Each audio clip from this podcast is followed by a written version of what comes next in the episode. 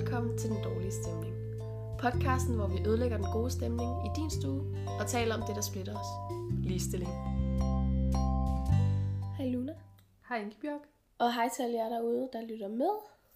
I dag skal vi tale lidt om hyggeseksisme eller hverdagsseksisme. Øh, og så kommer vi også ind på internaliseret kvindehed, også kendt som internaliseret misogyni. Og jeg tænker, at det her emne med hyggeseksisme og hverdagsseksisme har meget relevans lige nu Ja, på optagdagen, fordi at det netop er kommet frem, den her sag med Umut og hans, man kan vel godt kalde den kvindehadske gruppe, men det dykker Ja. vi mere ned i senere. fordi først skal vi nok lige forklare, hvad hyggeseksisme eller hverdagsseksisme er. Fordi vi vil gerne have, at alle skal kunne lytte til den her podcast, uden at skulle vide en hel masse på forhånd. Ja. Men hyggeseksisme eller hverdagsseksisme er for eksempel de her uskyldige overbevisninger om, at kvinder ikke kan køre bil, eller at kvinder hører til i køkkenet, og sådan alle de her stereotype jokes. Ja, eller at kvinder er manipulerende, eller har mere hang til drama, end, end mænd har, for eksempel. Ja, de der kommentarer, sådan, mænd også kan få, hvis det er, at de er under tøflen og sådan noget, det er også sådan lidt mod kvinder. Det vil sige, det er sådan lidt nogle ting, der virker harmløse, men sådan taler ind i en lidt større og, og mere skadelig tendens, vi har i vores samfund. Ja, fordi det er jo de små jokes og de små kommentarer, som kan virke harmløse og som ikke i sig selv er voldelige i retorikken, de sender et signal ud om, at kvinder er på en bestemt måde, og at vi ligesom skal behandles efter de her stereotyper. Man kan også se, når man ser på, hvordan kvinder bliver omtalt på Ja. mere generelt plan og sådan noget, hvordan det ligesom stammer fra nogle af de her jokes. Der er jo hele den der ting med, at nu er det måske lidt outdated, men at kvinder vil være dårlige ledere, fordi At den de der- får følelsesmæssige... Eller? Ja, lige præcis. Den eksisterer nok stadig, ikke? Jo. Men også... Jeg kan i hvert fald huske, at jeg så et meme om det, eller sådan noget, hvor jeg blev sådan lidt stødt. Og så kort tid efter, så var der den der debat mellem Joe Biden og Donald Trump, hvor de bare skreg af hinanden, og så var jeg sådan lidt, Ja. ej, helt ærligt, men jeg skulle da lige så følelsesmæssigt, hvis ikke mere. Historisk set, hvis man kigger på krige og sådan noget der, ikke? Det har jo været mænd, der har siddet på, hvad kan man sige, magtpositioner langt hen ad vejen, lige med undtagelse nogle enkelte dronninger, sådan, i hvert fald i europæisk historie, ikke? Der har der også været konstante krige og sådan noget, ikke? Men der var hele den der joke med, at hvis kvinder havde været på, ja, magten, så havde det bare været en masse lande, der ikke gad tale til hinanden. Ej, okay. Det er i hvert fald latterligt stereotyp, kan man sige, ikke? Ja. Det gør jo også bare, altså de her jokes og sådan noget, når det bliver opstillet som jokes, så kan du ikke rigtig sige noget imod dem. Fordi så bliver det bare sådan, ej, tag nu en joke, ej, slap dog af, eller sådan noget. Du ødelægger den gode stemning. Ja, Klassikeren. så du kan ikke rigtig stille noget op imod dem. Sådan enkeltstående jokes. Men når der er så mange af de her kønsstereotype, nedværdigende jokes omkring kvinder og kvindekønnet, så, så er det bare ikke sjovt. Og så er det et problem mere, end det er en sort humor. Ja. Også det her med, at man kan gemme sig bag ved at have en sort humor eller en grov humor, og så sige de her ting. Generelt med jokes, der sparker nedad også, ikke? Ja. Altså, man skal måske overveje, hvis alle ens jokes sparker nedad, og man virkelig er så sjov, som man selv går og tænker. Ja. Og når vi siger sparker nedad, så mener vi, at, at man sparker til nogen, der allerede ligger nedad. Så De mindre privilegerede grupper, eller grupper, der ikke har de samme privilegier, som en stereotyp hvid, heteroseksuel, ciskønnet mand har. ja, eller hvis de bare har færre privilegier end dig selv. Lige præcis. Men de her overbevisninger, de kommer jo ikke fra, at man er et dårligt menneske, eller sådan. Det er jo fordi, at vi fra barns ben af har ligesom lært, at, at kvinder er på en bestemt måde, mens mænd er på en bestemt måde. Øhm, Og man skal helst passe ind i de her bokse. ja, de her kønsstereotyper, ja. som... Altså for eksempel, så starter det jo med sådan noget så simpelt som pigefarver og drengefarver. Men det bliver jo ved sådan, og det bliver ved med at udvikle sig i løbet af, at man bliver ældre. Altså, Eller legetøj, der er markedsført specifikt til, til køn. ja, Altså man kan jo sige, der er jo hele den her forestilling om, at kvinder klarer sig bedre i, hvad hedder det, omsorgsjobs og sådan noget der. Men vi bliver også socialiseret ind i en rolle, hvor vi skal ligesom vise omsorg. ja, Vi får dukker, vi skal lege med, og køkkener og sådan noget. Ligesom ja, socialiseret i de her kasser, vi skal passe noget i. Og hvis man ikke har interesse ud for det, så Og men der drenge, hvis drenge har de interesser, så bliver det også set ned på, ikke? Hvis drenge gerne vil lege med dukker og sådan noget der. Ja, ja. Det er som om, at alt, hvad der er feminint, bare er, er negativt i vores samfund. Ja, i hvert fald mindre værd end det, end det maskuline. Ja. Med mindre, at det kan bruges til eksempelvis at fortælle kvinder, at vi hører til bestemte steder i samfundet, hvad enten det er, at vi skal være ansvarlige for at tage det meste af barslen, eller besidde nogle jobs, som er mindre hvad noget, vellønnet, eller har mindre ansvar end, end dem, man ellers opfordrer mændene til, ikke? Ja, så er det, så er det en god ting at have feminin til at kunne varetage de slags jobs. Ja. rigtigt. ja, det kan jeg godt se.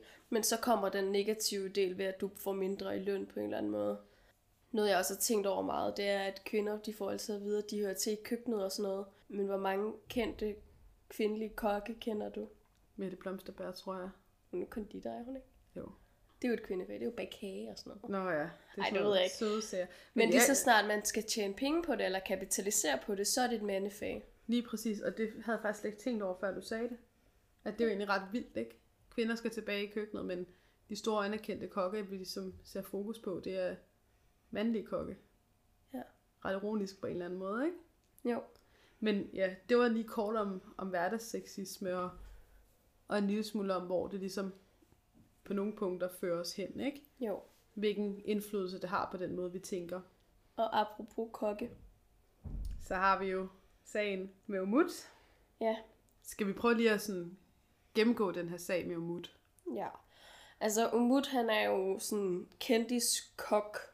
Han har den her guldgrill, hvor det er, han laver meget stegt flæsk og sådan noget rigtig greasy mad. Ja, nogle forskellige sådan, også sådan kebab.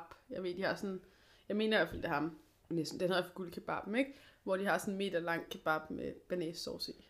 For, Jeg synes, det lyder mega frøderen, men øh, godt være det bare mig. nej. Og han har også været med i Vild med Dans, og sådan nogle ting. Og han, Ja, han har, var da stoppet vild med dans, fordi at der var for mange ubehagelige kommentarer eller sådan noget, var der ikke? Jo, og det er jo super ironisk i forhold til det, vi er ved at komme ind på nu. For det er jo... Umut har jo stået frem med den her store refleksion omkring, at øh, han har haft sexistisk adfærd.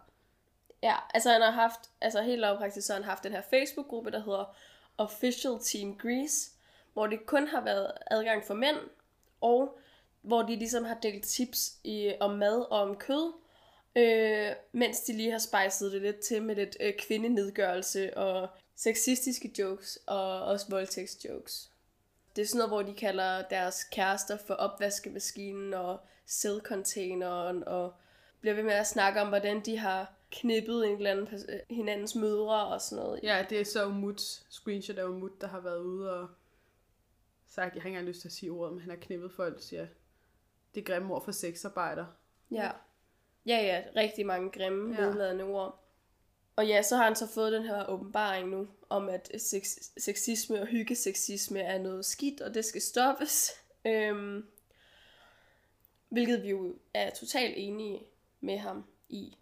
Men vi har jo bare vidst det i lang tid nu, og han kunne også godt selv have fundet ud af det for lang tid siden, når folk faktisk sagde noget til ham, fordi han har jo fået kritik før. Ja, det er jo ikke første gang, at Umut han er kommet lidt i modvind på baggrund af sin sexistiske adfærd. Nej. Og altså, og han er jo ligesom skaberen af den her gruppe, ikke? Ja. Det vil sige, at han er moderator også. ja. Så var der vist også nogle andre admins, tror jeg. Ja, men alligevel, han har nogle moderatorrettigheder her, ikke? Og han er, altså, han er en velkendt person, og jeg tænker også, at hvis man er i en gruppe, der handler om greasy mad, så han vel en, man på en eller anden måde ser op til, ikke? Jo, øhm, det tænker jeg helt sikkert også. Hvis du har sådan en stor platform, og du ligesom siger, hey, jeg synes faktisk, det er okay at være sexistisk og tale nedladende om kvinde, kvinder generelt, så, så kommer alle de her mennesker, der ser op til ham på grund af alle mulige ting, for eksempel om det er mad eller hvad end det er, de kommer også til at tænke, nå, det er okay. Det kan det jo i hvert fald godt, ikke? Altså han, mm. han tillader ligesom den her retorik i hans selskab i hvert fald. Ja, og selvom at, når vi har kigget på nogle af de kommentarer, der er blevet lækket derfra, så har han jo ikke, hvad kan man sige, han ikke skrevet dem, der er hårdest i retorikken, men han har stadig skrevet nogen, der er hårde i retorikken, og han har enabled dem. Ja. Ja, og nu har han så ligesom fået den der åbenbaring. Ja, han siger, at han har fået den her åbenbaring, fordi han har haft en samtale med Sara Bro og en anden deltager i programmet Over Atlanten, som øh, han lige har været med i. Det udkom den 11. Og den her åbenbaring, den kom den 8. Så tre dage inden, at premieren ville komme. Og for mig tænker jeg umiddelbart, at han ligesom prøver undskylde på forhånd for sin problematiske adfærd i programmet. Siden at det kommer sådan nu, fordi at programmet blev optaget i november-december. Men der er stadig opslag fra Umut helt frem til februar 2021. Så altså, altså efter han er vendt hjem, hvis han virkelig havde haft den her åbenbaring og reflekteret på turen, så havde han jo allerede stoppet sin adfærd og lukket ned for den her gruppe, allerede når han kom hjem øh, fra den her tur, tænker jeg i hvert fald. Jeg tænker også umiddelbart, det er rigtig fint at, at kigge på, at okay, jeg kan se, at jeg har lavet noget problematisk adfærd og sådan noget, men hvis du ikke tager nogle konkrete, hvad kan man sige, hvis du ikke laver noget konkret handling på baggrund af det, og konkret handling er ikke bare at sige, hov, det her det er ikke cool. Konkret handling er at lukke sådan en gruppe ned, eller bandlyse medlemmer, som har gjort det konsekvent. Hvis man ikke altså, gør det, som, hvor man rent faktisk sætter sig selv i skudlinjen, ikke? fordi det er nogle, hvad kan man sige, nogle personer, nogle følgere, måske lige fra nogle fans, der har fulgt ham, der har talt sådan her, han lige pludselig vender sig mod. Hvis man ikke tager sætte sig selv i den skudlinje, så har man jo ikke øhm, rigtig risikeret noget. Så har man bare prøvet at, hvad hedder det, rense sit eget navn. Så har man ikke gjort noget, der rent faktisk er håndgribeligt, hvor man viser tydelig afstand. Ja. Tydelig afstand er slet og, og, og smid ud. Ja, og det, altså, det virker jo heller ikke som om, at det er helt oprigtigt, når det er, at der både den her premiere, der kommer ud tre dage efter hans store åbenbaring, og store refleksioner og sådan, og at han også springer ud som forfatter af en børnekogebog. Og hvem gider at købe en bog, en børnekogebog, af en, der kalder sin kæreste for en opvaskemaskine eller sædcontainer til Ja. børn? Jeg tænker også umiddelbart, at det er rigtig dårlig marketing i længden. Ja, at have opført sig sådan. Ja, Ja, det er jo ikke holdbart. nej. Også når det er gået over så tydelig en grænse, hvor at der ikke, altså, der er ikke nogen tvetydighed i det. Det er sexisme. Jamen, altså, det er jo helt over i voldtægtsjokes. Ja, Øhm, men ja, jeg synes også, det virker som om, det bare er sådan brandslukningsarbejde inden hans tv-premiere og hans debut som forfatter. Ja, og når det kommer til at fremstå som brændslukningsarbejde, så mister det også bare noget værdi og noget troværdighed. Så i mine øjne, sådan personligt, så kunne han lige så godt have lavet være med at, at sige noget. Det, der betyder noget i kamp mod sexisme, det er ikke, at Umut står frem for ligesom at brændslukke og, og forhindre en shitstorm, eller for at forhindre, at han ligesom skader sit eget brand. Det, der betyder noget, det er, at folk reelt ser, at der er et problem, og reelt vil gøre noget.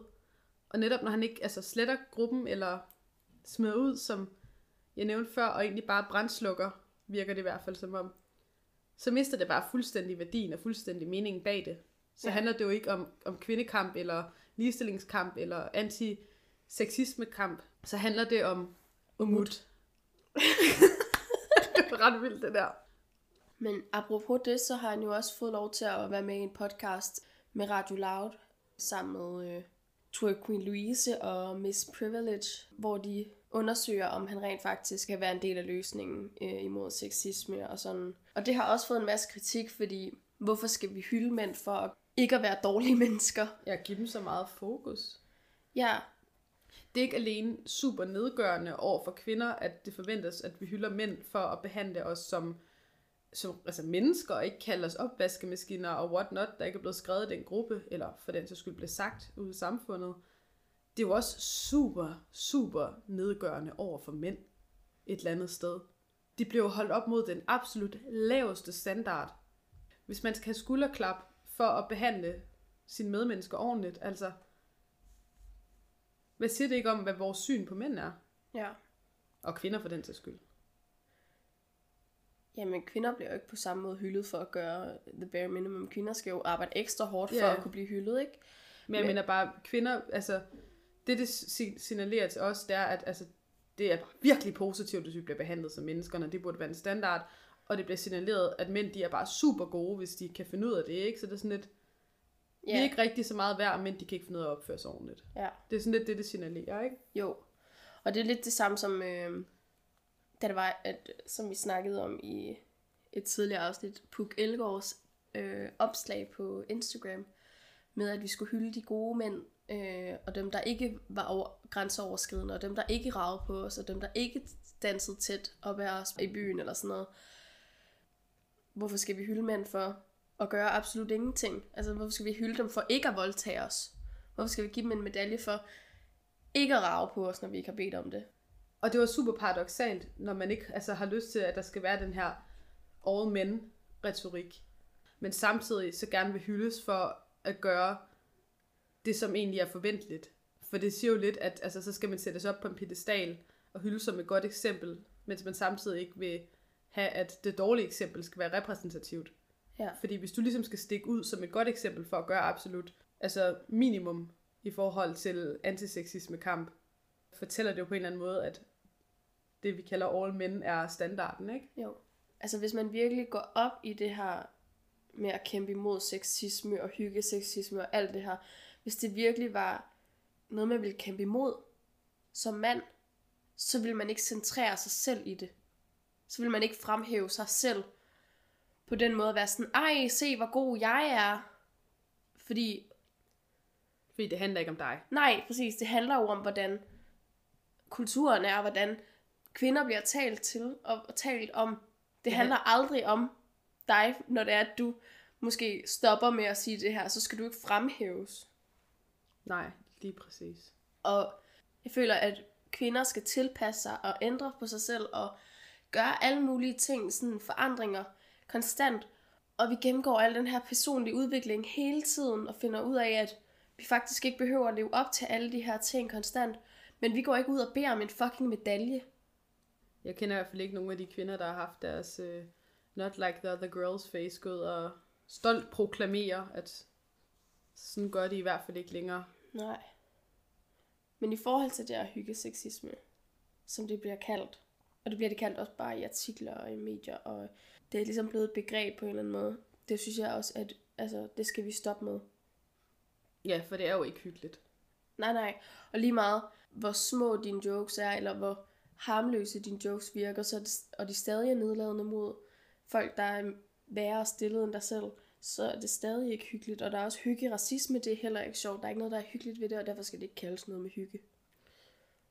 Og man kan jo sige med hygge eller hverdagsseksisme, at den form, den tager i Umuts gruppe blandt alle de der mænd derinde, altså den er jo meget tydelig ikke hyggelig, ikke? Den er meget tydelig hård.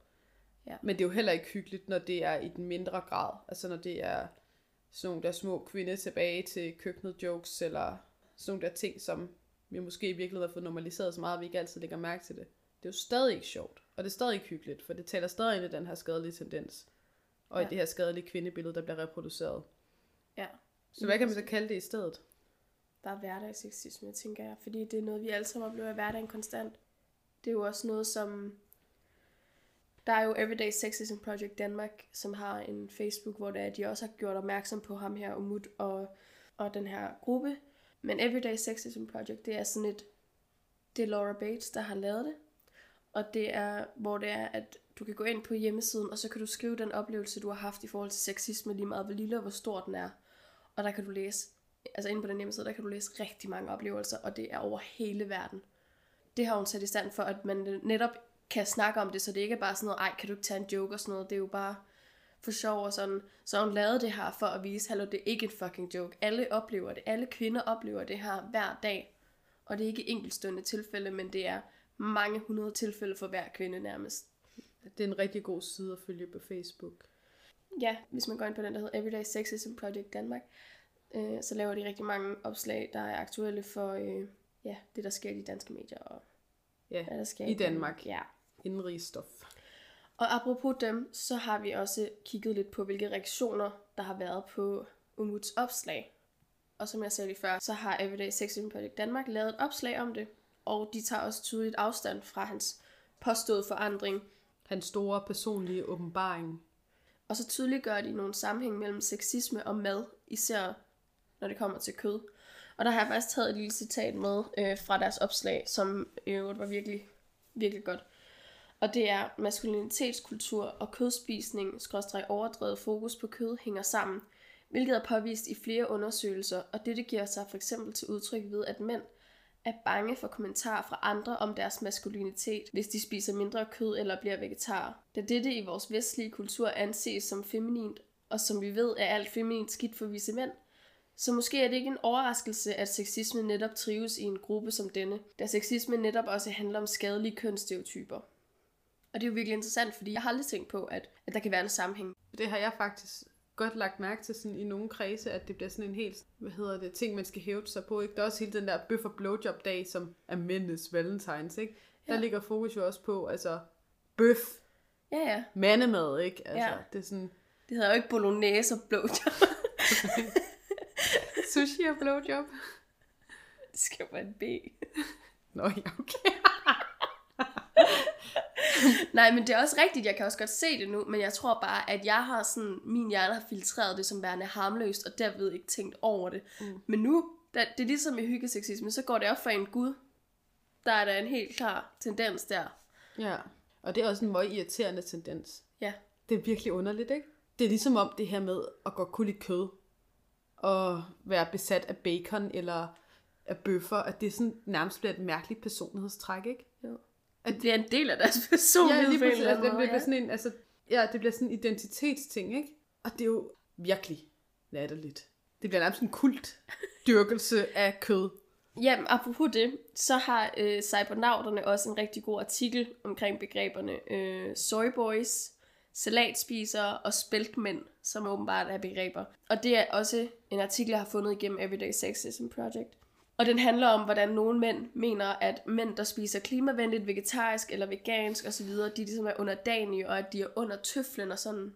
Altså at det her med, det er mega feminint at spise vegetarisk eller vegansk, eller sådan ligesom, ja. Men så er der også nogle ekstremer, hvor der er nogle mænd, der mener, at fordi soja har et større indhold af østrogen, så er det ikke noget rigtige mænd skal indtage, fordi at så er man en soyboy. Øh, Så det er der, det udtryk, det stammer fra. Ja, og fordi man indtager noget med meget øst- østrogen i, så bliver man feminiseret eller sådan noget. Og det er ret ironisk, og det nævner de også i den her artikel, at der er masser af østrogen i humle. Men øl er jo stadig en rigtig mande mande drik, ikke? jeg kan blive virkelig chokeret, når, når vi sådan snakker om det her med kød og sådan noget der, at nogen kan føle sig ja, så usikre i deres egen maskulinitet, at de bliver nødt til at, at de bliver nødt til at hvilken noget mad de spiser, Ja. eller lade være med at, at spise soja. Fordi de pålægger det en eller anden mærkelig værdi. Ja, jeg synes hellere, man bare skal smage på tingene. Hvis du kan lide det, så spis det. Hvis du ikke kan lide det, så lad være at spise det. lad være med at pålægge det sådan, ja, sådan en værdi, at, øh, at man så bliver et eller andet. Ja, eller, eller gør mad sådan kønsbestemt, eller kønsorienteret. Øh. Ja. Og artiklen nævner også, at der er de her mænd, der spiser efter den diæt, der hedder Carnivore Diet, der udelukkende består af kød og vand og salt. Og det er faktisk en, øhm, en diæt, som er lavet af Jordan B. Peterson. Kender du ham? Åh, navnet siger mig noget. Det er ham der psykologen. Ham den super problematiske type. Ja, ham kommer vi nok overhovedet ikke ind på i det her afsnit, fordi det kommer til at det bliver en lang snak. Ja, til et andet afsnit. Ja, men den her diæt, den er overhovedet ikke bevist sådan videnskabeligt, at det er sundt for kroppen. Det tror jeg personligt heller ikke, det er, fordi at det, der giver dig energi, det er kulhydrater eller fedt. Og, og kød er for det meste protein. Så Jeg Ja. tænker, man befinder sig virkelig i et mentalt fængsel et eller andet sted, hvis man har behov for sådan at hæve sin maskulinitet på den måde. Det må være faktisk rimelig udmattende. ja, det tænker jeg også. Selvfølgelig er der ikke noget galt i at kunne lide en god bøf, eller kunne lide bacon, og kunne lide sådan noget stereotyp mandemad. Men hvis man har det syn på det, at altså, Ja, at man bliver svag af at spise en salatpizza øh, i stedet for en meatlover. Det er bare ikke rigtigt. nej, Men så kan vi jo ligesom konstatere, at de her kønsnormer, som vi ofte taler om, også påvirker mænd, og påvirker dem til at gøre de her unødige ting, som vi lige har snakket om, for at understøtte deres maskulinitet og tage kraftig afstand til femininitet. Og det viser jo igen, hvordan femininitet er set ned på i vores samfund. På alle måder, selv hvis, en, selv hvis salat bliver set ned på, fordi det er feminint. ja. Og det er i hvert fald noget, man har så meget behov for at lægge afstand til, at man hopper på noget, der hedder en carnivore diet. Ja. Men hvis vi lige skal vende tilbage til Umuts opslag, så har øh, krænkelseskulturelle memes også øh, reageret på det. Og de har lavet et helt story highlight, hvor alle de her modsigende facts bliver godt visualiseret og forklaret. Og så er der selvfølgelig også nogle gode memes. Og det vil jeg helt klart anbefale folk at gå ind og, og tjekke ud. Og generelt bare tjekke den Instagram ud, sådan så at Der er mange gode highlights derinde. Ja, der er bare mange problematikker, der bliver fremhævet, så man kan læse om dem og finde ud af, hvorfor de er problematiske. Og så en reaktion, som kan bringe os videre til næste punkt på dagsordenen, det er jo den reaktion, som Pia Kærsgaard har haft på hele den her sag med Umut. Fordi at Pia Kærsgaard, hun var simpelthen inde og kommentere under hans øh, store åbenbaringsopslag, hvor vil jeg ønske, man kunne slappe af. Krænkelsekulturen er ikke til at holde ud. Og så er det jo en meget nærliggende tanke. Hvorfor går Pia K. ud som kvinde og for, er fortaler for sexismen? Men det er jo her, jeg tænker, at vi skal snakke om internaliseret kvindehed, Også kendt som internaliseret misogyni. Kort sagt, så er internaliseret kvindehed, når kvinder ubevidst pådutter andre kvinder, og måske også sig selv, for de her sexistiske, øhm, Karakteristika og normer. ja, alle de her sexistiske idéer om, hvordan en kvinde er, og hvordan man er den perfekte kvinde og sådan noget, at det pådutter man ligesom andre kvinder og, og, og sig selv. Det er jo noget, vi, vi har tendens til, fordi vi ligesom er vant til at se, at kvinder bliver nedgjort i vores hverdag, ligesom vi lige snakkede om i forhold til de her harmløse øh, hyggeseksisme-agtige noget. Øhm, og så ekstra meget i medierne også. Og det giver os ligesom et skidt udgangspunkt fra starten af, og gør det sværere for os at se, at vi rent faktisk bidrager til at undertrykke hinanden, fordi det netop er normalen. Det er så meget læret inde i os et eller andet sted, ikke? Ja, lige Og- præcis. Altså, vi kommer til at gå dybere ind i, hvor man ser det. Men sådan nogle små ligesom øvelser til, hvor man kan se det i sig selv, det er eksempelvis, hvad tænker du, når du ser en flot kvinde ude i byen? Ja. Altså er det første, du tænker noget negativt, eller er det noget positivt? Jeg synes, det eksempel med en flot kvinde ude i byen, og hvordan man som kvinde reagerer på det, er det de eksempler, hvor jeg tydeligst har set det, da jeg var yngre i mig selv, og i veninder, og i det hele taget, når man ser en, en flot kvinde generelt. ja. Er det første, man tænker, at hun er klam, eller at hun er dum, eller Hvem tror hun lige, hun er? ja, hvem tror hun lige, hun er, eller har man ligesom behov for øhm, på en eller anden måde at hæve sig selv og føle sig bedre end hende? Altså, jeg Eller ved, trække hende lidt ned, eller sådan. Lige præcis. Jeg har været nu, der øhm, har historier fra veninder, der har oplevet at være ude i byen. Jeg tror også, vi måske har fået nævnt den her historie før. Men øh, hvad nu, der en, der havde været ude i byen, og så havde hun haft et godt outfit på, hun havde haft det super godt, og stået og danset med en fyr, og de var super meget inde i det. Og så var der lige en kvinde, der skulle hen og rave på hende, og ligesom lige sætte hende på plads på den måde. Og det er også noget, jeg selv kan genkende, ikke? Det internaliserede internaliseret kvindehad. Og kvindehad måske altså kan virke som et stærkt ord, men det er jo princippet det, det er. Hvorfor føler man, at man har ret til at gøre det? Ja. Det er sådan en måde, hvor man ligesom lige skal dominere og vise, at de ikke er noget, ikke? Eller den anden kvinde, hun ikke er noget. Ja, men ligegyldigt hvor individuelle vi tror, vi er, så kan vi jo ikke løbe fra, at vi har rigtig mange øhm, forudantaget idéer om, hvordan en kvinde forventes at opføre sig og se ud i samfundet. Og sådan, altså vi har jo den her kasse, som kvinder bare sættes ned i, den her kønsstereotyp. Og det tror jeg nogle gange kan gøre, at, at vi selv ikke rigtig tænker over, at vi forventer så meget af andre kvinder. Øh, altså vi forventer, at de passer ned i den her kasse, som vi har fået at vide, at kvinder er altid. Det er jo ikke nødvendigvis sådan en med, at de kun er rigtige, hvis de passer ned i den kasse. Det er jo stadig noget negativt, hvis de gør det i forhold til sådan noget Ja, ja. internaliseret kvindehad, ikke? Altså, det er jo, hvis kvinder er feminine, eller går op i tøj og makeup eller ser godt ud, så er de automatisk ligesom presset ned i en stereotyp af, også at være dumme og ikke have særlig meget at byde på, ikke? Ja, lige præcis. Og så har du jo taget nogle flere eksempler med på det her internaliserede kvindehad. Ja, der er kommet sådan en ny, nyt begreb for en bestemt slags opførsel eller adfærd, som hedder at være en pick me girl. Og som man kan høre på selve begrebet, så er det sådan en adfærd, hvor man higer efter at blive valgt til. Altså pick me, choose me, validate me. Mm. Øhm, og det er en kvinde, der er villig til at gøre alt for at få mandlig bekræftelse. Ting som for eksempel at ydmyge andre kvinder, nedgøre andre kvinder, bare for at opnå målet om at få mandlig bekræftelse, eller blive set som ligeværdig som mand, altså blive set mere maskulin end feminin, fordi vi ligesom ser ned på det feminine i vores samfund. Mere cool og mere sådan hårdfør også, synes jeg, man ser mange eksempler på, som en del af den her adfærd, ikke? Altså, jeg bliver ikke lige så stødt som andre kvinder, fordi modsat kvinder har jeg humor, ikke? Altså, Ja, og det her med, ej, jeg hænger kun ud med drenge, fordi piger er så dramatiske, og sådan... Og det, og det er jo en generalisering af kvinder, fordi det er jo ikke alle kvinder, der er mega dramatiske. eller- Også helt seriøst, newsflash. Hvis du har været i flere vennegrupper af piger, og der har været drama i dem alle sammen, måske, kun måske, er du problemet. Altså, helt ærligt. Ja, det har jeg aldrig tænkt på. øhm, og en af de her pick me behaviors, det er for eksempel den her, det her citat, som vi nok er mange kvinder, der har sagt i løbet af vores liv, og det er, jeg er ikke som de andre piger. Jeg kan mærke, at hårene rejser sig på mig bare ren cringe. Ja, fordi vi to har gjort det. Ja, og det har vi snakket om. Ja, Det er ikke noget, vi er stolte af. nej, Og vi er langt fra de eneste jo. Altså, det er jo en så normal, den her, ikke som de andre piger, not like the other girls face ting, som der er. ja, Er jo altså, jeg kender så mange, der Ja. kan tale med på den her skam over at have haft den fase, ikke? jo. Og når det er, man siger, jeg er ikke som de andre piger, så det man gør, det er faktisk at distancere sig fra andre kvinder, på grund af den her kønsstereotyp, som vi har af kvinder. Og den her kønsstereotyp er så skarp, at de færreste kvinder rent faktisk relaterer til den. Så det vil sige, at rigtig mange kvinder vokser op og tror, at de er meget specielle i forhold til andre kvinder. Fordi den kvindelige kønsstereotyp er så snæver, så at man er speciel bare fordi man har en original tanke, eller fordi man, fordi man faktisk Har interesser ud over dem, som er ligesom blevet påduttet os. Ja. I den stereotyp, der er omkring kvindekønnet.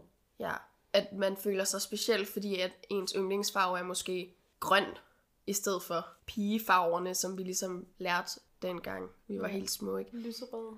Ja. Jeg kan i hvert fald huske, at der var på et tidspunkt, hvor det er, at, at der var en pige i min klasse, der blev helt obsessed med farven pink. Og hun elskede bare pink, og det var virkelig en obsession. Alt i hendes værelse blev pink på under uge, eller sådan. Det var virkelig meget. Og jeg kan huske, at jeg synes, hun var så... Jeg kan huske, at jeg tog afstand til hende og var sådan, ej, jeg hader altså pink. Ej, jeg hader pink. Det blev jeg ved med at sige. Og var sådan... Jeg synes, hun var kikset, fordi at hun var så obsessed med pink.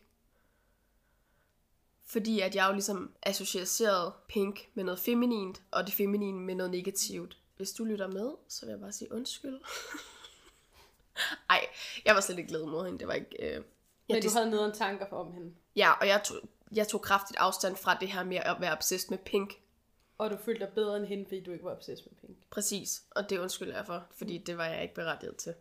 Min version af Not Like the Other Girls, det var den her med, at jeg var meget sådan, hvad der blev kaldt en drengepige, ikke? Hvilket i sig selv egentlig er et afskyeligt udtryk, synes jeg. Ja, også fordi den omvendte findes ikke. En, en pigedreng? Nej. Ja, det er et mærkeligt udtryk, men det blev jeg kaldt meget, og jeg kunne godt lide at rulle mig mudder og lege vildt og sådan noget. Øhm. Og på en eller anden måde, så blev det også lidt gjort til en positiv ting, at jeg var sådan på en eller anden måde. Og så derfor så følte jeg mig bedre end de piger i klassen, der sad og snakkede om den nuttede vikar og sådan noget, hvis I lytter med derude. Når jeg ser tilbage, så var I fucking seje og mega fede, fordi I ikke faldt ned i den fælde. Jeg kan huske, jeg har det stået, det var da jeg blev lidt ældre, og det skammer mig stadig over at se et billede af en person, jeg kendte, der stod i øh, en lille sådan, hvad nu det hedder, g-strengs bikini, og sådan, der kunne jeg så på det, og var sådan, ej, er det ikke bare klamt -agtigt? Og så sagde de piger, der havde været, hvad hedder det, feminine igennem hele, også dengang jeg havde min rigtig drengepige-face, sådan, nej, de synes, det var fucking cool og sådan noget. Og når jeg tænker tilbage på dag, så sådan, gid, jeg havde været mere som dem. Ja. Altså, fordi den boks, jeg ligesom havde været i, den her snæver idé om, at jeg skulle distancere mig fra alt det der, der var feminint og sådan noget der, det gjorde bare, at jeg var blevet et kæmpe misogynt røvhul. Eller... Ja. Og det er jo ikke for at sige, at du ikke kan være interesseret i andre ting, uden at være kvindehader, eller sådan have internaliseret kvindehad, at det har noget med det at gøre. For det kan du sagtens. Men jeg tror, problemet er, for eksempel i vores to anekdoter, det er, at vi distancerer os på grund af, at vi ser ned på det feminine, fordi det har vi lært. Så snart du hæver dig selv over andre kvinder, fordi at du synes, du er bedre end dem, fordi du ikke passer ned i det feminine kasser, Ja så skal du måske til at overveje dine, hvad kan man sige, værdier. Ja. Men den her pick me adfærd, den, den har vi jo, eller den her fase, den har vi jo haft i vores teenageår, det her, hvor man er ved at ligesom, have den her identitetsdannelse og sådan. Og det er jo noget, vi alle sammen kan se tilbage på, og, og ligesom reflektere over, hvorfor vi gjorde, og ligesom forstå den adfærd, vi havde, fordi vi ved jo godt, at det ikke var vores identitet eller sådan personlighed. Det ved vi jo nu, for eksempel. Fordi vi ligesom har konfronteret den her adfærd, og, og ligesom fundet ud af, hvorfor vi gjorde, som vi gjorde. Og noget, der kan pisse mig lidt af, for at sige det pænt, det er, når det er, at, at voksne kvinder ikke har konfronteret den her adfærd. Selvom de måske er blevet bedt om at konfrontere den her adfærd mange gange, og stadig har den adfærd. Og her har jeg et eksempel, som er en generel ting, som kvinder gør, og ikke kun den her ene person, som jeg vil snakke om, men at det er en generel ting, som mange kvinder gør, som de måske skal overveje, hvorfor de gør. Og det var for eksempel, når det er, at Pia Kjærsgaard, som vi lige nævner igen, hun sagde, at det var kvinderne, der var problemet, og at de selv skal lære at sige fra, når der var 322 kvindelige politikere fra blandt andet regionsråd, byråd, ungdomspartier, skrev under på, at de på egne og andres vegne har oplevet sexisme, seksuel chikane og magtmisbrug i deres respektive partier. Og det debatindlæg, hvor de havde underskrevet det, blev efterfulgt af 79 anonyme beretninger indsamlet fra underskriverne med påstande om alt fra sexistiske kommentarer til voldtægter. Det er victim blaming på det groveste, og det er at ikke anerkende de her kvinders oplevelser og give dem skylden for det. På den her måde kan man se, at Pia Kjærsgaard hun distancerer sig fra alle de her kvinder, der føler sig krænkede, og for at vise hendes øh, mandlige kollega, at hun er ikke ligesom de andre piger. Ja, hun er cool, hun kan tage en joke, og det skal slet ikke være bekymret omkring tonen i nærheden af hende. Det er sådan lidt den rolle, hun prøver at påtage sig på en eller anden måde, ved at øh, hæve sig over alle de her kvinder, der bliver krænket. Og der tænker jeg jo med det samme på noget andet.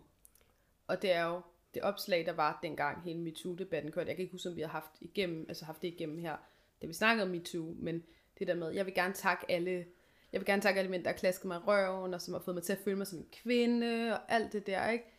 Det er jo også sådan en der, hvor man distancerer sig fra dem, der ikke kan tage det, og få dem til at virke som mindre værdige. Ja, som, og virke som om, at det er deres egen skyld, at de Ja. har det sådan, fordi de tager en offerrolle på sig. Ja, lige Agtigt. præcis. Jo, jeg tror, vi snakkede om det, fordi at, man, at det her med at antage, at alle har den samme grænse og sådan, Ja. det, det kan man jo ikke. Fordi hvis der er kvinder, der siger fra og aktivt siger, det her er ikke okay, så hjælper det ikke nogen, at der er nogle andre kvinder, der går ind og siger, jeg synes, det er helt okay. Det er sådan fint, du synes det, men vi har alle sammen forskellige grænser. Ja, Men det er i hvert fald et eksempel på at distancere sig. ja, Og det hele den her, den, jeg synes, den er rigtig tydelig, når det kommer ind på sådan noget med MeToo, og på at sige fra over for jokes og sådan noget, ja. hvor det bliver gjort til en negativ ting. At altså, hvis du ikke kan klare den jargon, som bliver beskrevet som typisk maskulin, ikke? Ja, og også bare sådan det her med, at ansvaret altid bliver lagt over på kvinden. Altså, øh, kvinden, der bliver krænket, kvinden, der, bliver, der siger fra. Det er lige meget, hvad kvinden gør, så er det hendes ansvar, som hun, det er hendes eget problem, agtigt. Ja, man kan ikke rigtig vinde. Men jeg tror, at, at man skal øve sig i at, at lægge mærke til den her adfærd, fordi jeg kan huske, efter jeg lærte om det her, eller sådan fik sat ord på det her, at der kom det her begreb pick me, hvor man ligesom lidt mere kunne kategorisere det, så, så kan jeg huske, at jeg har ligesom været sådan lidt, wow, det er pick me det der, eller wow, det var godt nok pick me det, jeg gjorde dengang, eller sådan, man kan ligesom nemmere se det, nu hvor man ligesom ved, hvad det er for en adfærd, man, og adfærdsmønstre, man kigger efter. For mig tror jeg først, at det virkelig gik op for mig, det her, da jeg selv oplevede at være på slagsiden af det. Altså være en af de kvinder, som blev set ned på, fordi jeg begyndte at have feminine interesser. Der gik det virkelig op for mig, altså både hvor hårdt det egentlig rammer, og hvor ærgerligt det var, at jeg selv har været en del af, ligesom at fremme den kultur. Mm. Og så er det sådan, ligesom, at man kan begynde at optravle det ind i sig selv, og se, okay, aflære sig selv, at når man ser en, en pæn kvinde i byen, at man så med det samme pålægger hende negativ karaktertræk, eller tror, at man ikke både kan være smuk og klog samtidig, og aflære den her mærkelige jalousi, og aflære den her konkurrence, øh, hvad nu det hedder, mentalitet, som ligesom er blevet påduttet os kvinder, vi skal have mod hinanden. Mm. At vi ligesom skal hige efter, øh, hvad hedder det, opmærksomhed og kæmpe med hinanden om opmærksomheden, ikke? Ja, Og finde ud af, at vi faktisk skal holde sammen også. og løfte hinanden. Løfte hinanden 100%. Ja. Også den her kvinde er kvinde værst, det, det, det er noget fis. Ja, Fordi vi er, det er kvinde er kvinde bedst, fordi vi kan løfte hinanden, og vi kan støtte hinanden, så vi, vi kan opnå et endnu større potentiale. Altså, lige præcis.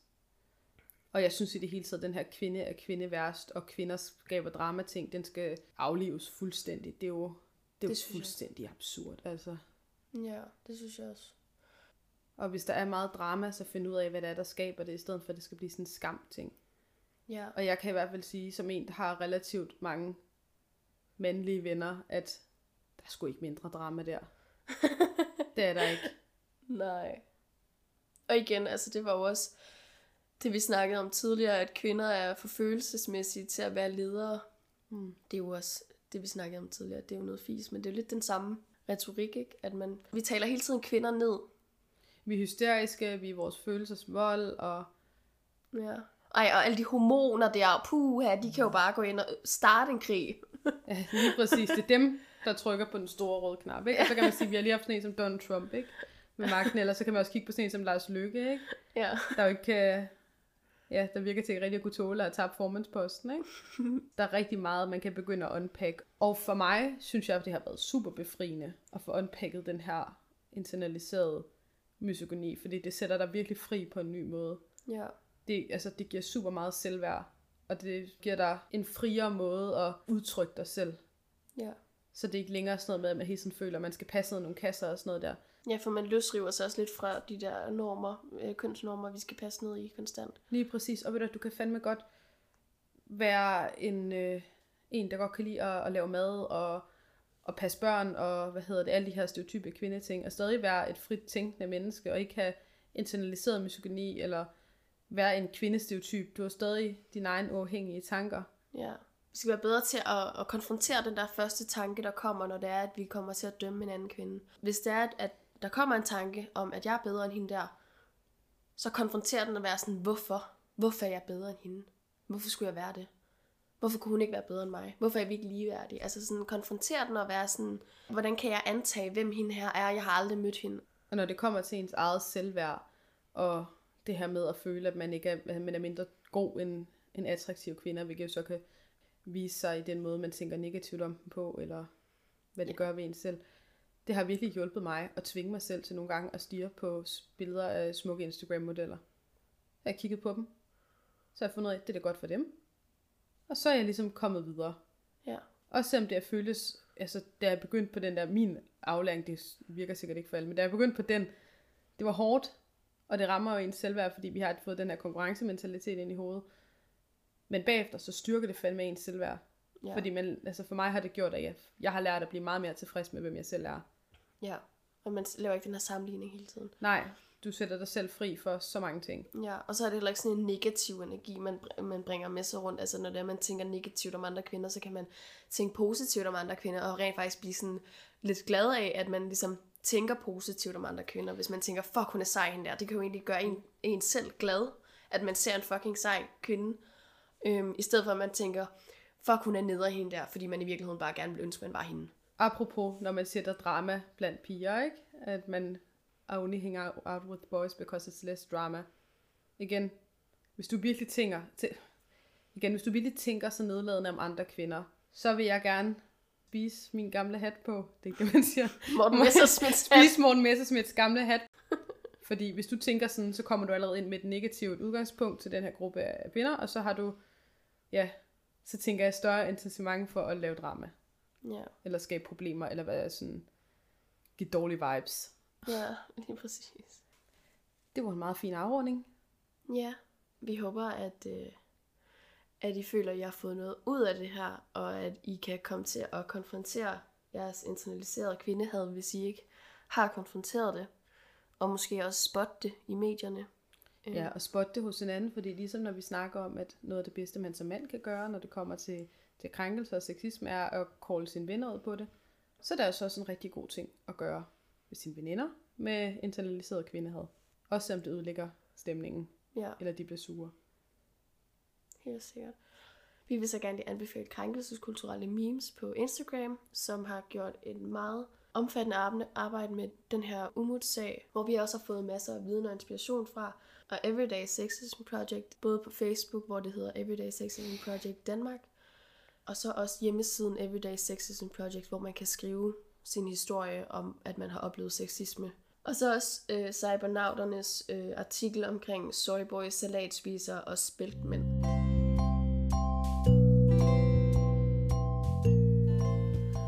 Det var alt, hvad vi havde for denne gang. Hvis du sidder derude med spændende viden, en anekdote eller ris eller ros, så er du som altid velkommen til at sende en besked afsted til vores Instagram eller vores mail. Og de kontaktoplysninger finder du selvfølgelig i beskrivelsen til det her afsnit. Tak fordi I blev hængende i den dårlige stemning.